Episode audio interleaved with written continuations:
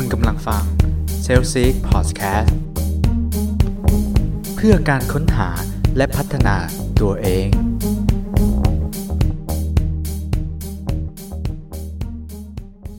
สวัสดีครับ ขอต้อนรับเข้าสู่ s a l s eek Podcast นะครับ คุณผู้ฟังเคยได้ยินคำว่า the five hour rule ไหมฮะ หรือว่ากฎ 5 ชั่วโมงครับ ที่จะทำให้เปลี่ยนจากคนธรรมดาฮะกลายเป็นคนที่ประสบความสำเร็จในชีวิตนะฮะ เขามีคำถามครับว่าเราเนี่ยกำลังทำงานหนักนะฮะวันแล้ววันเล่านะครับ แต่กลับครับไม่เคยเห็นพัฒนาการของตัวเองเลยใช่หรือเปล่าครับ หรือว่าเราเนี่ยครับกำลังรู้สึกติดกับอยู่กับที่เดิมนะไม่สามารถก้าวไปข้างหน้าได้ครับได้แต่มองเพื่อนฝูงหรือว่าเพื่อนร่วมงานนะฮะก้าวหน้าเลื่อนขั้นประสบความสำเร็จในชีวิตไปเรื่อยๆ หลาย ๆ คนหลาย ๆ คนนะฮะจนเรากลับมาสงสัยครับว่าอะไรครับที่ทำให้เรากับพวกเขาเหล่านั้นครับแตกต่างกันฮะจากทั้งหมดที่กล่าวมานะฮะคุณประสบอยู่นะฮะเราวันนี้เรามีตัวช่วยอีกอย่างหนึ่งก็คือ อย่างที่บอกไปว่าคือ ให้เราเริ่มใช้สิ่งที่มีชื่อเรียกว่ากฎ 5 ชั่วโมงครับ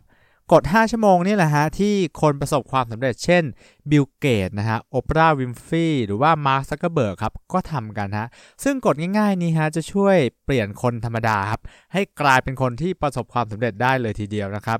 ลองครับลองมาดูกฎทั้ง 5 กฎนี้ว่ามีอะไรบ้างแล้วครับ แล้วก็ลองดูว่าอันไหนครับที่มันเหมาะกับเรานะฮะแล้วก็นำไป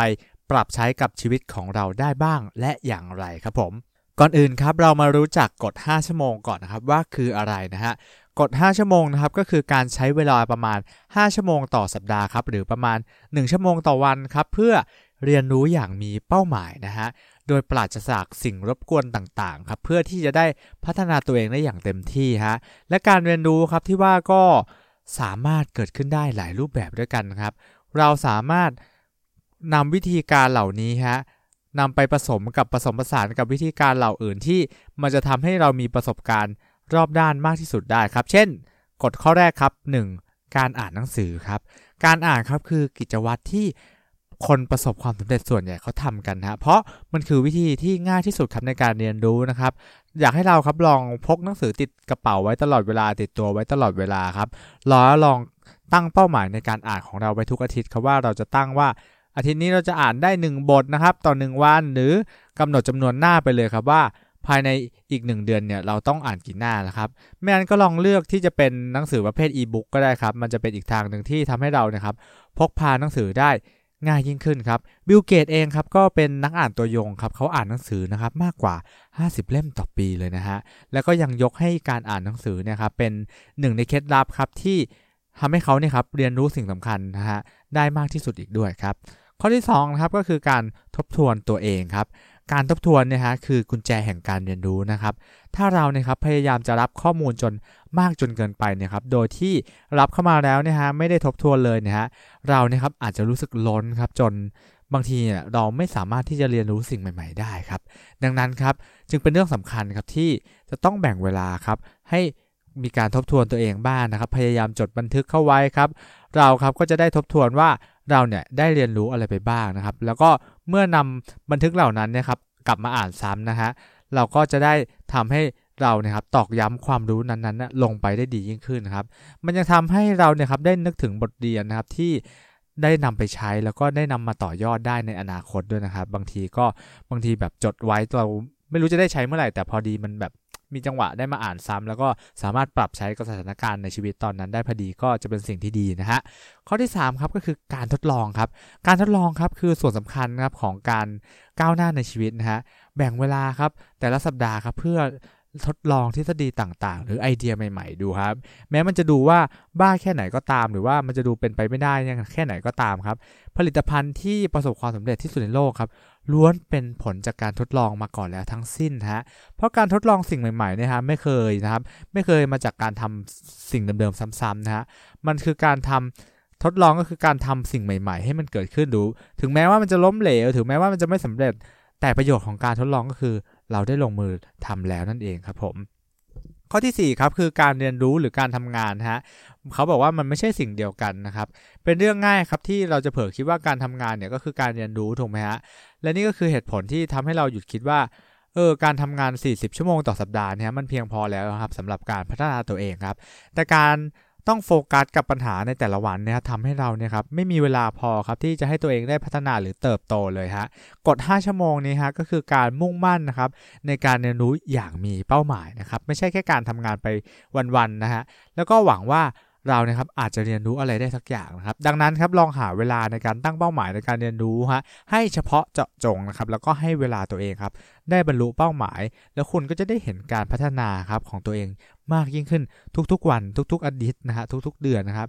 มันก็คือการที่เราเนี่ยครับได้ใส่ใจนะครับ สมมติว่าเราทำงานเนื้องานของเราเป็นอะไรอยู่เนี่ย เราก็ลองดูครับว่า เนื้อหาส่วนไหนหรือว่าความรู้อะไรใหม่ๆเนี่ยที่มันจะช่วยส่งผลให้งานของเราเนี่ยทำได้ดียิ่งขึ้นนะครับทำให้ smart smooth ยิ่งขึ้นเนี่ยเราก็ลองไปศึกษามันดูฮะให้เวลากับมันอย่างที่บอกครับอาทิตย์ละ 1 ชั่วโมง อาทิตย์ละ 5 ชั่วโมงวันละ 1 ชั่วโมงนะฮะข้อสุดท้ายครับกฎข้อที่ 5 คือการที่เรานะครับต้องโฟกัสไปที่การพัฒนาครับไม่ใช่การที่เราเนี่ยตั้งหน้าตั้งตาทำเพียงอย่างเดียวครับ เรานะครับอาจจะเชื่อว่า ยิ่งเราทำมากเท่าไหร่นะครับ เราก็ยิ่งประสบความสำเร็จมากขึ้นเท่านั้นถูกต้องไหมฮะ แต่การทำงานอย่างมีประสิทธิภาพนะฮะ แล้วก็ทำอย่างแบบมีประสิทธิภาพมีประสิทธิผลเนี่ย ที่จริงแล้วมันส่งผลต่อความสำเร็จมากกว่าการทำงานมากมากโดยที่มันไม่มีเป้าหมายซะด้วยซ้ำครับ แต่ก็อย่าลืมว่ามันจะไม่มีค่าอะไรเลยครับ ถ้า ปราศจากการเรียนรู้ในระยะยาวครับ หากเราเนี่ยฮะกำลังโฟกัสกับปัญหาเฉพาะหน้านะครับ ที่หน้าที่การงานของเราอยู่มากกว่าการที่เราจะพัฒนาตัวเองในระยะยาวนะฮะเราก็คงไปไหนได้ไม่ไกลหรอกครับ เพราะว่าการใช้เวลา 5 ชั่วโมงต่อสัปดาห์เนี่ยไปกับการเรียนรู้ที่ไม่เห็นผลทันทีทันใดเนี่ยอาจจะเป็นเรื่องยากถูกไหมฮะแต่เชื่อเถอะว่าอนาคตครับถ้าเราทำอย่างนี้ไปเรื่อยๆฮะตัวเราเองครับ ให้มองข้ามก้าวไปครับก้าวก้าวผ่านของเรื่องของเงินเดือนไปนะครับ แล้วมองไปที่การพัฒนาตัวเองให้ดีขึ้นครับ ในที่สุดเนี่ยเราก็จะพบว่าตัวเราเองนะครับพัฒนาขึ้นอย่างเหลือเชื่อเลยทีเดียวฮะลองหาแรงบันดาลใจครับจากบรรดาคนที่ประสบความสำเร็จระดับโลกครับแล้วก็ใช้เวลาประมาณ 5 ชั่วโมงต่อสัปดาห์ครับไปกับการเรียนรู้นะไม่ช้าก็เร็วครับอย่างที่บอกว่าชีวิตของเราก็จะพัฒนาแน่นอนครับในศตวรรษนี้นะครับในปี 2020เนี่ยต้องบอกว่าการที่เราจมอยู่กับเนื้อหานะครับของงานในแต่ละวันเนี่ยโดยที่ไม่ได้หา skill ใหม่ๆนะฮะ